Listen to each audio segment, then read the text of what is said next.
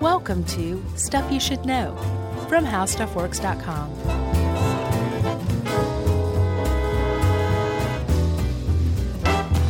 Hey, and welcome to the podcast. I'm Josh, and there's Chuck, and there's Jerry, and it's like the holiday season. I feel great.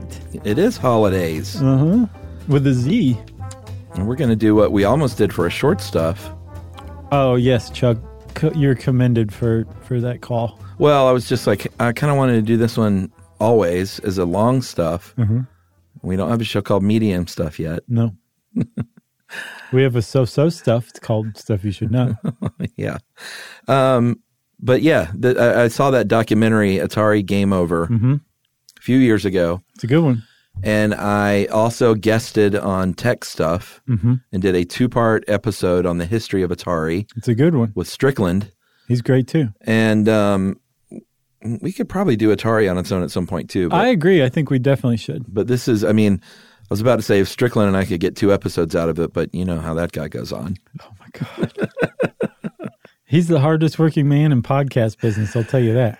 just ask So we're talking today about what is widely believed to be the worst video game of all time. except that it's not Except that it's not, yes. It's true. I love stories like this where it's like everything you thought you knew was wrong.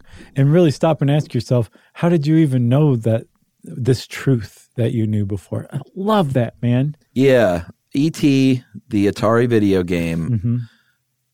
a lot of people it's that whole internet bandwagon thing i think Yes. worst game of all time they tried to bury it in the desert it was so bad Right. killed atari killed the whole stinking industry Right. But it was just that bad of a game. But Yeah. you've played it? No. Yeah. um, I will say this: it may be one of the one of the most disappointing games of all time. It could be, yes. Um, because if you were a kid back then, like me and you, and you played Atari like I did, um, it was it was a disappointment. it was greatly anticipated, I'm sure. A lot of anticipation. That was part. You know, that was that was probably the biggest reason why it gets all the attention. It's because it was ET. It wasn't. Uh, what was that dumb game? Sorcerer. Yeah, or uh, um, fast food. there were so many bad video games for Atari. Uh, yeah, there were a lot. It was awful. So we're, we'll just come out and say, no, E.T. is not the worst video game of all time. There were a lot of worse, far, far worse video games Yes. uh, th- uh, than E.T. But like you were saying, as far as the anticipation went, as far as the letdown went, as far as the loss of money went, you can understand how people Sure. would say th- this is the worst of all time. But also the timing of its failure was Very so bad. utterly, amazingly perfect that it just took it from worst video game of all time to worst video game of all time. Yeah, it's like here, Atari and video con- home console game industry, you're not doing well. And I notice you're sinking. Let me tie this anvil around your ankle Right. that's shaped like E ET. It's Yep, that's right. just really bad timing. So let's get into the story because it's one of the more interesting ones, and it features a great guy named Howard Scott Warshaw, who, if you've seen the uh, the movie Game Over, you have probably come to really like and admire. Good dude. Good dude, Brilliant designer. and like a just a genuinely great guy. Uh, he um, this the story begins back in 1982, I believe. Um, yeah, it was 1982. Uh, he was a designer at At- Atari. He'd apparently started out writing code at Hewlett Packard and was very unhappy. So he made the move over to Atari, even though he had zero experience with game design. But he was really an exciting game designer because he came up with some really innovative ideas. Yes, he uh, Yar's Revenge is is one of the best Atari 2600 games of all time. Did you have that one? Oh yeah, I never played it. it's great. Still great. It's kind of Space Invaderies or something. It's like a shooter thing, kind of. Yeah. single screen shooter. Well, you're a, uh, um, I guess you were a Yar, and you're this sort of bug-like creature. Mm-hmm. And um, instead of shooting at something to to chip away at it, you do it so with your body. So you just fly into this. oh, I think this I have it goes. played It that. went. Uh, you would fly into this. I mean, of course, all this stuff was supposed to represent like a spaceship or a planet, oh, okay. but it was made up of you know blocks and cubes. So I don't even know what it was. Yeah. But your whole point was to make it smaller Gotcha. And But- you would fly into it. I know what you're talking instead about. of yeah shooting. You would fly into it. For my money, that kind of game, the best of all time was Centipede. Centipede is great. It was great. I mean, a lot of those games I played at Hmm. A when I happened upon an arcade. Galaga and Frogger and Centipede Yep. and Defender, like those are still really good, challenging joust, Sure, Ms. hard, Pac-Man. fun games. Yeah, Miss Pac-Man. Yeah, They just stand up still. for sure. It's not like you go to Galaga or Joust now and you're like, "Pff, this is easy. what was I thinking? I was such a stupid Yeah. kid. Those are still hard, challenging games. And I think that's sort of the key to a good video game is it's got to be winnable, but it's got to be hard. Because a kid doesn't want to, you know, a pushover, Right. but a kid also wants to win. So Howard Scott Warshaw knew this. Like he was a, a game designer. He wasn't like a code monkey or anything like that. He was a game designer, an artist. I'm sure he considered himself, especially at Sure. the time, and he should have. One of the other things he was known for um, was he was the guy who realized that you could make a game way more enjoyable if you created a backstory for it. Mm. Yeah. So rather than like uh, drive this car there, you're actually running away from this gang of you know international mafia guys who are trying to kidnap your girlfriend or whatever. Yeah. You make up a backstory for it. The the player reads this backstory and then plays. They care that much more about the person because their imagination is now kicked in. They're not just doing a mindless task. They're imagining what's going on in computer world. And he did that for for games. And he was one of the first, if not the first, designer to create backstories and biographies for his characters in games. Yeah, and you know what? Uh, just now is is sort of hitting me that um, part of the appeal was the imagination of the kid. So like when you got the game Adventure or Asteroids, in Asteroids you were a, a pencil drawn triangle Right. shooting at pencil drawn um, shapes, Shooting pencils at pencil drawn shapes. shooting dots at pencil drawn shapes. In Adventure you were a cube Right. that flew around with an arrow attached to you that was supposed to be your sword. Mm-hmm. But when you look at the the actual cartridge or the box that it came in, Right. they had this great artwork of this knight on a horse with his sword drawn, Uh-huh. or in in asteroids, this Han Solo like pilot like cruising through a, a you know an asteroid field, Right. And that would kickstarts that kickstarts the imagination of a ten year old, Right. And then they forget they're a cube Right. or an arrow, Yeah, it makes it that much more real. Yeah, it was really really cool. Because the imagination can do some pretty amazing stuff with eight bytes of graphic, Yeah, you know? for sure. So uh, uh, Warshaw figured this out. Yeah, designing worlds. He would design Easter eggs into his games too. Yeah, he Um, wasn't the first, but yes. No, but he, he was an early person to do that. Yeah, Adventure was the first, I think. And in addition to Yar's Revenge, he also already had a hit um, in the Raiders of the Lost Ark game. He had designed that. and Man, it's still. I played that so much. I read. You did? oh yeah. I so from what I I never played that one. From what I understand, you it was extremely difficult. You it required hard. both joysticks. Uh, yeah. There was I think I read somewhere that there were 33 screens, which is unheard of. I could buy that. um and that like people still have trouble beating it today. Well, it's re- it was really hard. Um, I remember very specifically there was one part where you were to parachute, um, parachute from one screen, Uh-huh. and it would all of a sudden you went to the bottom and you it would pop up and you're on the next screen going down, Right. And there's a tree on the left, and you had to start that jump early, going hard left, Right. and hook onto that tree with your parachute. Wow. If you hit it the wrong angle, it burst your parachute and you would die Wow. and if you didn't, you would hook onto it and slide perfectly. And it was eh, probably one of the hardest things I've ever had to do in a video game. I thought you were going to say this in your day. life. no, as far as video gameplay though, Really? it was very, very challenging, but it was possible. So when you tried it 27 times and you nailed it on that 28, Mm-hmm. Right. like you would run around the neighborhood telling all your friends That's that you nailed the parachute That's jump. cool. Very cool. Really, really hard. But it was it's so hard that it was like um you would get frustrated or it kept you sucked in. No, no, no. You're like, I know That's I the can get key. it. There's the key. And right that's there. where ET messed up. But we'll get to that. Okay. So um, on- on June, it's funny he remembers this, the date. On June 27th, 1982, Howard Scott Warshaw is hanging around Atari and he gets a phone call. He gets a phone call from the CEO, Ray Kassar himself. That was a big deal back then. Oh, sure. And Ray Kassar says, Hey, kid, we know you. We love you. We've got something going on with Steven Spielberg. He remembers that you made the Raiders of the Lost Ark game for him. He thinks you're a certifiable genius. But we have a special assignment for you. We want you to make the ET video game. Can you do it? Wait, don't answer yet. He went, yeah.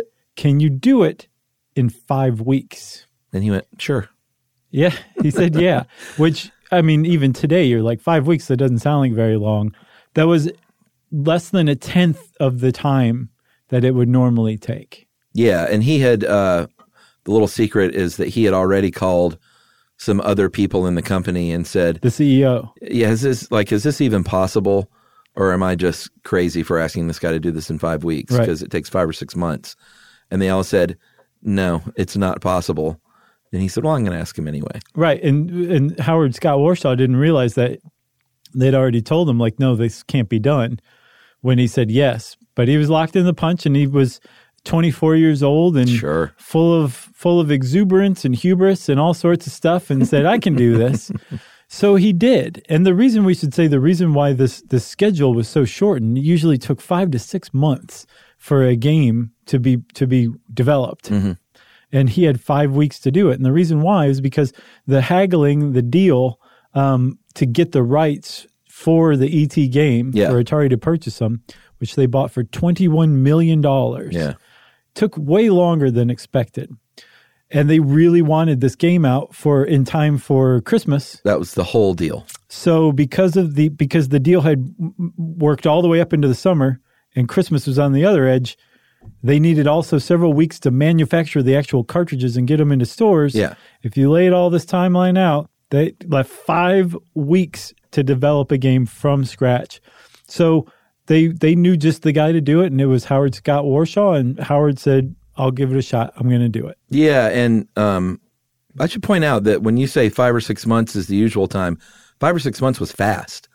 The usual time was more than that. Well, you also probably had a team working on it Like too. five or six months was the rush version, Right. anyway. Yeah. I mean, Well, I not think the Raiders. band rush. I think Raiders.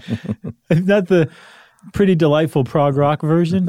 Did that have a? They should add their own video game. I'm surprised they didn't. They were like right Wonder there if they in, that, did. in that wheelhouse. Wouldn't surprise We would me. know. Like the twenty one twelve game or something. We would know. yeah. you're There's right. no way we wouldn't know about the Rush 2112 Atari game. So Warshaw uh, gets to meet with uh, Steven Spielberg uh, in L.A. and was not given direction or a brief. He me- meets with Spielberg, says, "Here's what I propose: this adventure game that follows the plot of the film somewhat." Where the kid is E.T. playing the game. You are E.T. Right. and you got to go around and collect all these pieces to build a phone so you can phone home and the government's after you and these bad doctors are after you and it's just like your movie Right. and spielberg was like well can't you just have him like running around eating reese's pieces like pac-man Yeah. and he went oh There's this great there's this great quote where he's like, Here here's one of my idols, Steven Spielberg, asking me to knock off Pac-Man for the E.T. game. And I thought, well, gee, Steven, couldn't you make something more like the day the earth stood still? yeah burn Right, burn. Um, so he he apparently had to do a little fancy footwork to talk Spielberg into going with his vision rather than a Pac-Man knockoff of ET. Yeah. which who knows may have may have sold a lot better, but it was. Uh, he, he got him to agree to his vision for this game. He said, No, this is a groundbreaking movie. We need to make a groundbreaking game. And so Spielberg agreed to it, and, and Warshaw started to get to work. So we should probably take a break before Scott Howard Scott really jumps in. let's do it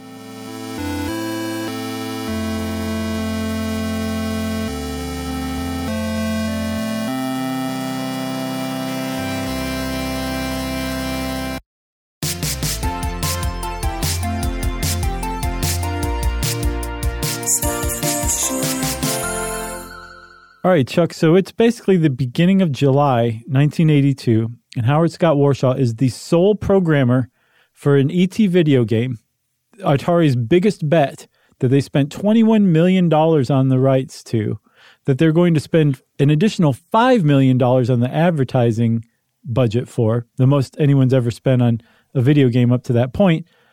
he's the only programmer who's going to make this game, and he has five weeks to do it, which, from what I understand, no one had ever done before. Yeah, and this was Atari was a giant at the time. Um, if video, if the video game industry was beginning to slip, it wasn't m- like the public didn't really realize that yet. Right. Uh, the industry may have, but Atari held about eighty percent of the the market.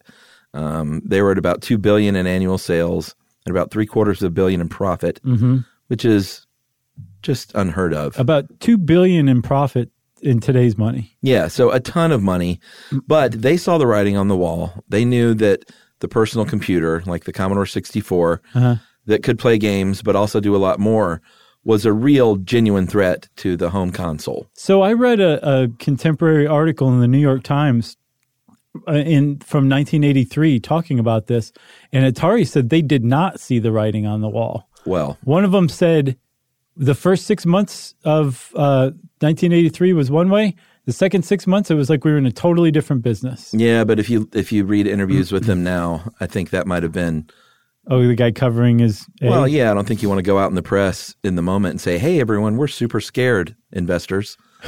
Don't freak out. Don't panic. You're right, Chuck. I, I feel a little foolish. Uh, so they what they did was they they set Warshaw up with um, everything he would have at work. They set him up at home.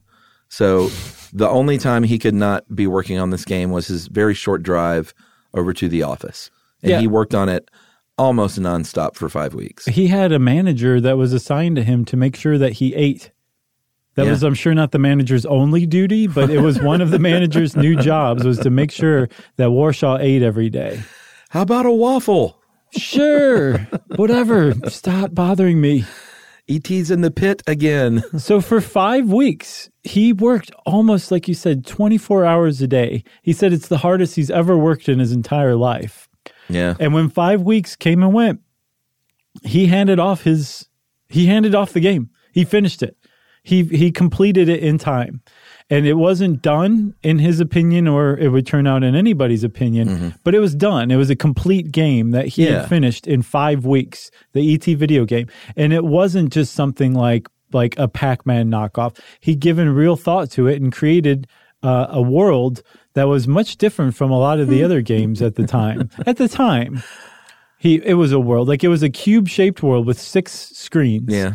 And so if you walked to the left, you knew you were going to end up on this other screen. If you walked up, you would end up on the other screen. It was a world that you were navigating Yeah. rather than say like Yar's Revenge, which is just one screen and everything's happening on the one screen and it may imply motion or something like this. With with the ET game, you were moving from one area of this world to the next yeah. which is That it was wasn't sig- new. It wa- it wasn't new, but it was it, it wasn't uh, it wasn't standard to have six screens, especially if you had five weeks to do it. Give the guy a break. Yeah, yeah. No, I'm not saying it should. uh, what I'm saying is that um, it wasn't like some big revolutionary thing. Yeah. Like the Raiders game was pre this and it had 30 something screens. Okay, all right, fine. And adventure. Like kids were used to this by this point. Okay, So it wasn't like, oh, wait till they get a load of six screens. like leaving the screen. I see, but I think it, it, it Scott Howard Scott Warshaw should have gone to everybody's house and been like. Here's your copy of ET the game. I just want to let you know I made this in five weeks. Well, he designed Easter eggs in there too. And I, I kind of wondered, like, how much time did he spend doing that oh yeah, with his own initials and like Uh-huh. the little Yar's Revenge flower? I hadn't really thought about that. I don't know.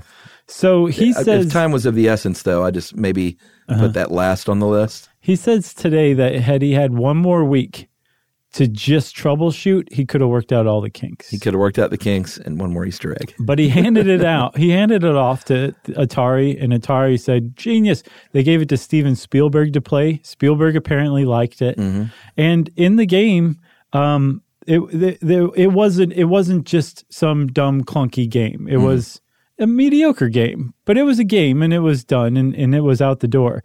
And they got it out in time for Christmas. The cartridges shipped. Um, if you go back onto YouTube and search "ET game."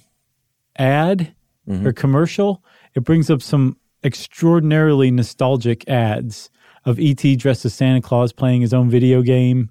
um, of a kid like receiving the ET video game from ET out in the shed. Oh, yeah, yeah, I just remember that. amazing stuff. So not only is it like Christmas time feeling, but like Christmas time 1982 yeah. feeling. Which Christmas Is, plus ET whoa, over the top. it's nice. it's just like the the um the taste of sh- iced sugar cookies swells from the inside of your mouth. You almost gag on it. It's so overpowering. So they they produce well, we don't know for sure how many, maybe as many as 12 million copies of this. At- No. At, least 4 million. That's part of the urban legend. Yeah, I mean, I don't think there's an exact no, exact number, but millions of copies of these were produced. Mm-hmm. 21 million dollars invested in the licensing, Plus five. 5 million dollars in advertising and marketing. Right. Not just I mean, who knows what they paid Warshaw or for the actual production. Mm, Right. uh, I mean, I doubt if it was millions of dollars, but Well, he's probably salaried. they they sunk a whole lot of money into this thing Right. and sold okay at first they sold about a half a million copies and then and i remember Oh, you do? oh yeah Oh, nice. word got around and this was obviously long before the internet Uh huh. like you could still sell some stuff back then before everyone realized it stunk Right. but and that's what was going on but literally kid to kid to kid in cul-de-sacs and classrooms got the word that the et game stunk Yeah. and it killed it It did it. They sold, little kids killed it they sold like a half a million copies right out of the gate almost. And then it, it peaked right there very quickly, right around the Christmas season, right? Yeah, I mean, just think about that though. It was children led to the demise. It's not like kids read an article in the newspaper, even a review on the ET game. It was kids going, "Man, that game stinks." Yeah. What you bought that? Oh, don't buy it. It stinks. Yeah. It's, it's terrible. And that happened like a game of telephone all around the country That's really cool. simultaneously. Kids get things done. They do, man. So, uh, like you said, it happened pretty fast. They, it peaked at a half a million copies. And over time, it managed to sell another million on top of that. So, a million and a half copies. That's a success. I think it's like actually in Atari's top 10 Yeah. of, of uh, bestsellers. But the problem is, if this story is a story of everything or anything, it's not the story of a uh, over overconfident game designer No. making a terrible game. It's an a very confident game designer making a, a middling game. If it's a story of anything, it is of executives yes. being drunk with confidence and hubris. Yes. That no matter what they put out, if it's tied to a hot property of like Yep. Mm-hmm. a movie or something, it's going to sell. Doesn't matter what the game is, it's going to sell. Problem one. Problem two was they forecasted based on that hubris too. yeah. So not only did they say it's going to sell no matter what we put out, it's going to sell bigger than anything we've ever put out before. And they ordered 4 million cartridges. Well, again, it sold a million and a half. And two and a half million cartridges were sitting in warehouses, not to mention ones that were starting to be taken back. Because Yeah. not only did, did kids go, I don't want this game, I want to take it back, and took it, took it to the stores, the stores started taking their games back to Atari. Yeah. So Atari's like, wait, wait a minute, everybody. This is ET the game. What are you doing? Put this in your 2600 and shut up. And people didn't listen. Yeah, and you can hardly blame the executives. I mean, they were like Warshaw plus Spielberg Mm-hmm. is is going to be another hit because we had it in Raiders. So I sort of get it, but it was it was just it was that timeline.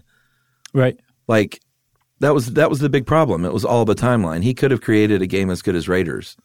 Right. It- yeah. Given five, six months, I'm sure. Yeah. Even given two months, you probably probably could have made an even better game. But it was it was kind of a boring game. It wasn't that fun. There's a very famous quote from a New York Times um, article in 1982 where a little 10 year old said, "It wasn't that fun." Yeah, Which that was kind of it. yeah, that's all you need to say. and it wasn't. And not only was it not fun, but um, and I don't even. I, don't, I guess you could call it a bug. It was Um, a bug. it, it seems more like bad design than just a mistake. Um, but what ha- would happen is ET would fall into these pits, and then he could levitate back out. But depending on which way you were, or even how you were holding the joystick, Right. the slightest little E move would cause ET to fall back on into that pit. No matter what direction you went, sometimes. Yeah, but it wasn't like all the time. It was um it happened enough though to where as a kid, remember you asked me earlier if it was frustrating trying to parachute Right, as right. indie? Yeah. It was not because you knew it- you could do it. Right. This was frustrating. I got you. Kids got frustrated You don't because want Uh-huh. ET was falling in the pit and he would get out and he would fall in the pit. Right. And then you do that enough times and you're like, I'm going to play Yar's Revenge Yeah. or any of my other games. Do you have fast food? And kids put it down. Yeah. You know, they put down, well, they d- didn't put down the joystick and go outside and play. That would be like the, the movie ending. They just popped it out and put in the game that they liked. Exactly. So um, this was a this was a big deal for Atari um, because it came at, at the worst possible time.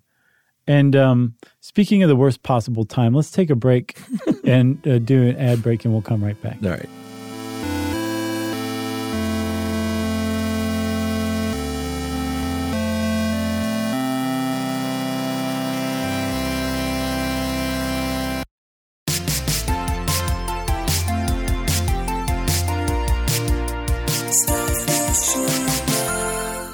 All right, Chuck. So, like I was saying, this came at a really terrible time for Atari. You kind of talked about how the personal computer industry was starting to eat into their profits big Yeah. time.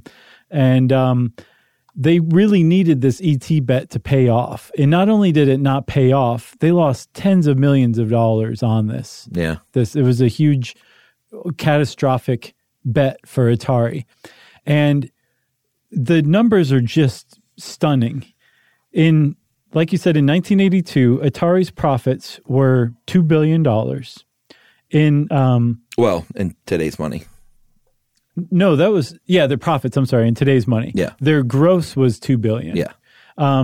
In the second quarter of 1983, they posted a loss of $310 million, $536 million loss for the whole year.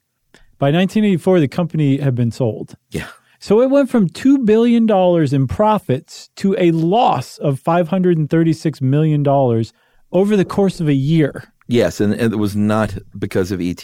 But this is the thing. Okay, so it gets even worse. Hold on, we're not there yet. I'm getting excited. The whole video game industry actually went down. Oh, yeah.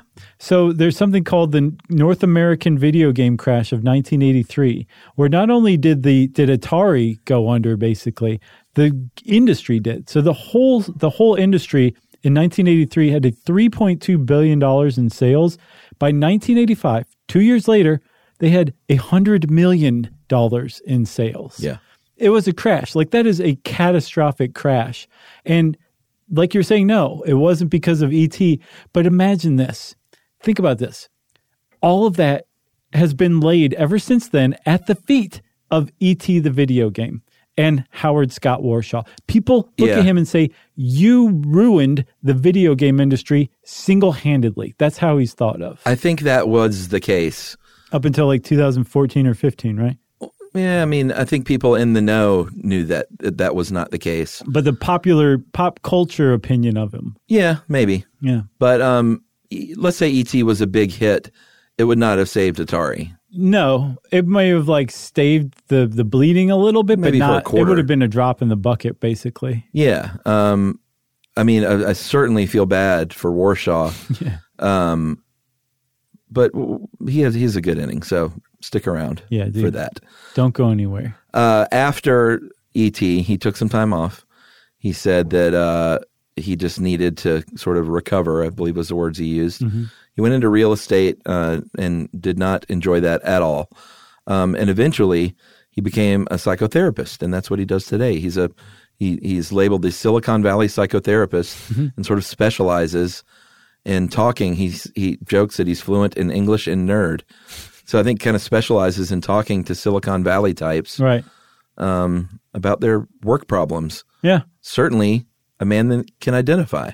Right. You know, Yeah. Yeah. Uh, I bet he's a great psychotherapist. He seems like he definitely would be. yeah, So he definitely made peace with the whole thing, and I think he um, he very frequently jokes. I've seen it in more than one article that he says um, he kind of enjoys it when people say that ET's the worst video game of all time. Right. Because people also say that Yar's Revenge is one of the best video games of all time. So he has the greatest range of any video designer ever. So he definitely has like a. I think it took him a little while. That's the impression I have Oh, to, sure. to make peace with it. But he made peace with it. And I think one of the reasons he was able to make peace with it, and I'm just armchair psychologizing here, but he um, came to realize. Psychologizing? Yeah. I've, I've used it before. And you said the exact same thing, Did I I? think, too. Yeah.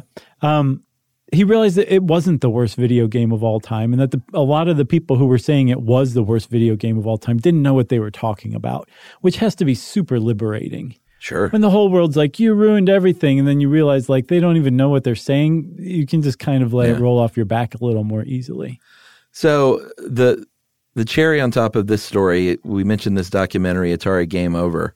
Um, it is about the legend of the story of the ET game, which continued after its demise with this urban legend that Atari was so distraught and embarrassed by this game that they had all the remaining boxes shipped out and buried in the desert under cement. Initially, you're like, that doesn't make any sense. Why would Atari spend all this money to do this right when they could just burn them, sell them in the dollar bin do anything other than this weird plan Right. to bury them out in the desert of New Mexico? yeah and a lot of people took it when it was kind of an initial rumor that like atari was trying to bury their shame that's how it, Right. it just went that much further to point out how bad the et Yeah. video game was atari was trying to bury it and forget about it Right. Uh, so in 2011, there was um, a party where there was an Atari, uh, former Atari person there. And uh, a guy named Mike Burns was talking to him and said something about, yeah, this urban legend that you guys did this. And apparently the answer was just sheepish enough to where he was like, wait a minute, is that true? right So d- did he. Did he fund this documentary? Is that how that worked? I think it, uh, he he's a guy who makes things happen. He brings people together. Okay. I think yes, he definitely put some of his own money into it, but I think he also got others to to put money into it as well. Okay, I didn't know if he was involved in the dock itself, Yes, yes, he was um, or just financing the dig. both. But uh, Zach Penn made this documentary. Um, Zach Penn, great, great writer. Um, ironically, wrote the movie Ready Player One, Oh, he did. which talks about adventure eggs, right? and Easter eggs and all that fun stuff. Nice. So he's he's written a bunch of movies, bunch of the Marvel movies and stuff. Um, and it was clearly a labor of love. This this documentary, if you've seen it, uh, you know Zach Penn is like super excited about all this stuff. Yeah. So the old Alamogordo landfill in New Mexico uh, has 300. It's 300 acres and then 100 cells, which are these. Uh, well, it says holes, but they're just these big square, deep pits where you you know if you listen to our landfills episode, then you know what goes on there. They just dump stuff in there and cover it up. Right. And the legend was that the the ET is in one of these cells. And these days they chart it and it's mapped out so they know what's where generally. Sure. And if a cop comes and says, hey, there's some evidence from four years ago, they could say, oh, well, that's going to be in this cell. Yeah, they just look Uh-huh. it because up. was from this area of town where it was picked up. Right. And we buried it here. They Back ju- then, they didn't have anything like that. No, it was like they just dug a hole, put garbage in it, covered it up, Yep. and went home, according to a guy named Joe Lewandowski. And Mike Burns lucked out that a guy named Joe Lewandowski worked at, at the Alamogordo um, City Waste Department because he is basically the institutional memory of Alamogordo's waste. Oh, yeah. And he worked at the dump for so long that he had a pretty good chance of remembering what where the stuff was put. Um, but he was kind of like, "No, we don't. We didn't document it. I have no idea. Leave me alone." And apparently, Mike Burns is not the type to just be like, "Oh, okay. I'll, thanks. Didn't mean to bother you." Right. He'll keep pestering you until you do what he wants, from what I understand. Um, and so he finally got Joe Lewandowski on board, and in just an astounding turn of good luck, Joe Lewandowski's wife had made a scrapbook of Joe's time working for Alamogordo's um, waste department that included pictures of the dump from around this time. Yeah. So they were able to narrow down these 100 cells over 300 acres to two, to just two. which narrowed the search enough that they could actually start taking samples to try to Yeah, find that was a this. very big breakthrough. And if you watch this documentary when they're when they're taking these samples and they come across like newspaper clippings from that year and that month Yeah. where these cartridges were supposedly buried, it's really exciting. It is. I got to admit, it's like, oh my gosh, like they have it's like finding buried treasure. right. So they narrowed it down. Uh, all of these people showed up.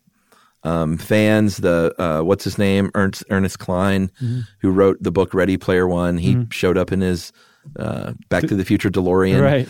And uh, it was a very big deal. They Howard uh, uh, Warshaw came in, and he was there. Yeah. and people were just like embracing this guy instead of like. It's not like he showed up and people are like, Boo. "There he is, Get him." get him!" It- he's like this beloved, cherished dude. Right. And I get the sense that this was a very big deal Oh, yeah. for his closure, um, which is interesting because burying something is usually the closure. Right. In this case, digging it up was the closure. Yeah, good point. Uh, and they did find uh, 1,300 game cartridges, Yeah. which it, it makes you wonder like how this. How they got there, how the rumor got started to begin with, Well, they and the fact that there is some truth to it. yeah, they feel like it definitely confirms that urban legend. Like Atari definitely did cover up. They did dump these these cartridges, but it wasn't just ET cartridges, and it wasn't like the millions that they supposedly dumped. But they probably buried some elsewhere in either California uh, or Texas or both. But it, it confirmed that yes, this actually did happen. The urban legend was real, and at the very least, it gave um, Howard Scott Warshaw that closure you were So talking cool. about. Uh, You got to see, you know, thirty something years on, um, people were still you know, vibing out on his creation, although in ways he could not have possibly predicted when he was spending that five weeks programming this game. Yeah, he said he was full of gratitude. That's really cool. That's a very cool way to go through life, my friend. So let's. Oh man, You know? if you can remember to have gratitude, it truly does make you happy. Yeah. It's insane. It's just remembering to be grateful is the trick. So they ended up, uh, a lot of these went on eBay, um, auctioned off. I think they sold about $100,000 worth of these things Mm-hmm. uh, that went to the ci- uh, city of Alamogordo. Of course, they owned them. Right. It's not like they just gave them out to everyone that was there. As a, as a Although party gift. They should have. sure. They should have given everyone one copy. I think some of the like, like Mike Burns and some of his crew got some, and Alamogordo kept some. But I think the ones that were auctioned were auctioned by Alamogordo to go to a fund museum. I would Space. love a copy, a signed cartridge from Warshaw. I mean, the most I think one went for was fifteen hundred bucks. So I don't want it that bad, but no, that, I'm saying like that's the most. That's Yeah. the, the highest any of them went for. So Yeah. you could probably get one for a couple hundred bucks if you tried. I wonder if he listens to the show. I hope so. You never know. I hope so. I hope we cleared it up for you, Warshaw. You're a legend, sir. Yes, hats off to you. Send me a signed cartridge. Send two. Josh needs one. Thank you, buddy.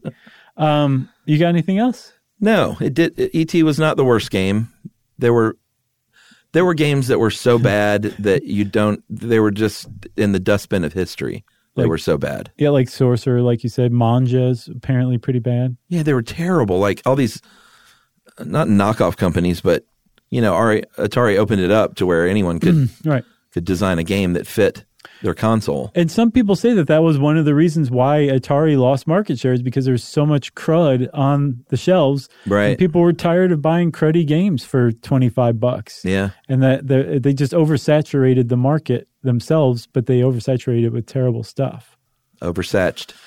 Well, at any rate, that's E.T. the game, not the worst video game of all time, uh, but a heck of a story, I'll tell you what. Good one. And uh, hopefully, it gave you a little bit of nostalgia this holiday season. Yeah. Agreed. Feel that warm tingling? That's It's either a nostalgia. bladder infection or nostalgia. uh, let's see. Since I said bladder infection, everybody, it's time for listener mail. Uh, this is uh, about bird poop. Uh, hey guys, listened to the olive oil podcast and loved it very much. Living in Italy, I use it every day. Thus, my wonderful complexion and youthful looks. Nice. Uh, I want to tell you about a problem, though, that we have in Rome every year, indirectly caused by olives. Uh, every winter, the city center is home to millions of migrating starlings who spend their days out in the local countryside eating olives and having a great time. In the evening, they come back to our warmer city center and sleep in the city center trees for the night.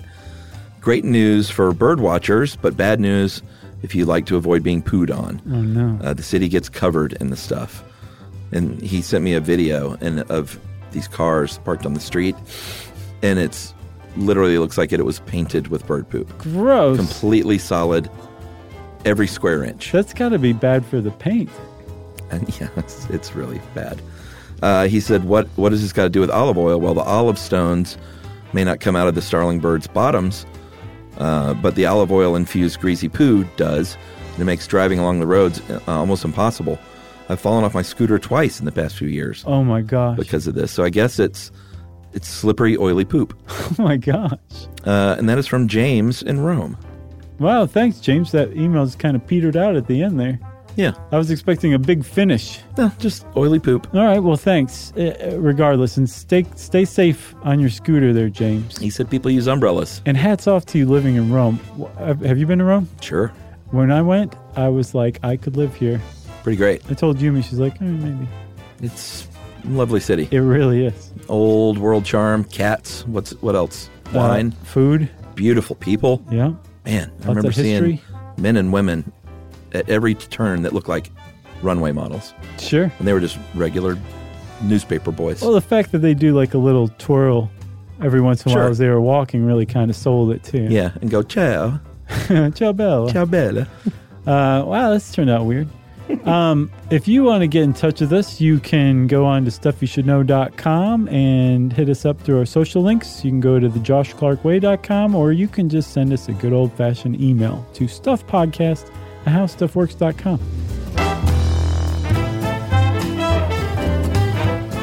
For more on this and thousands of other topics, visit howstuffworks.com.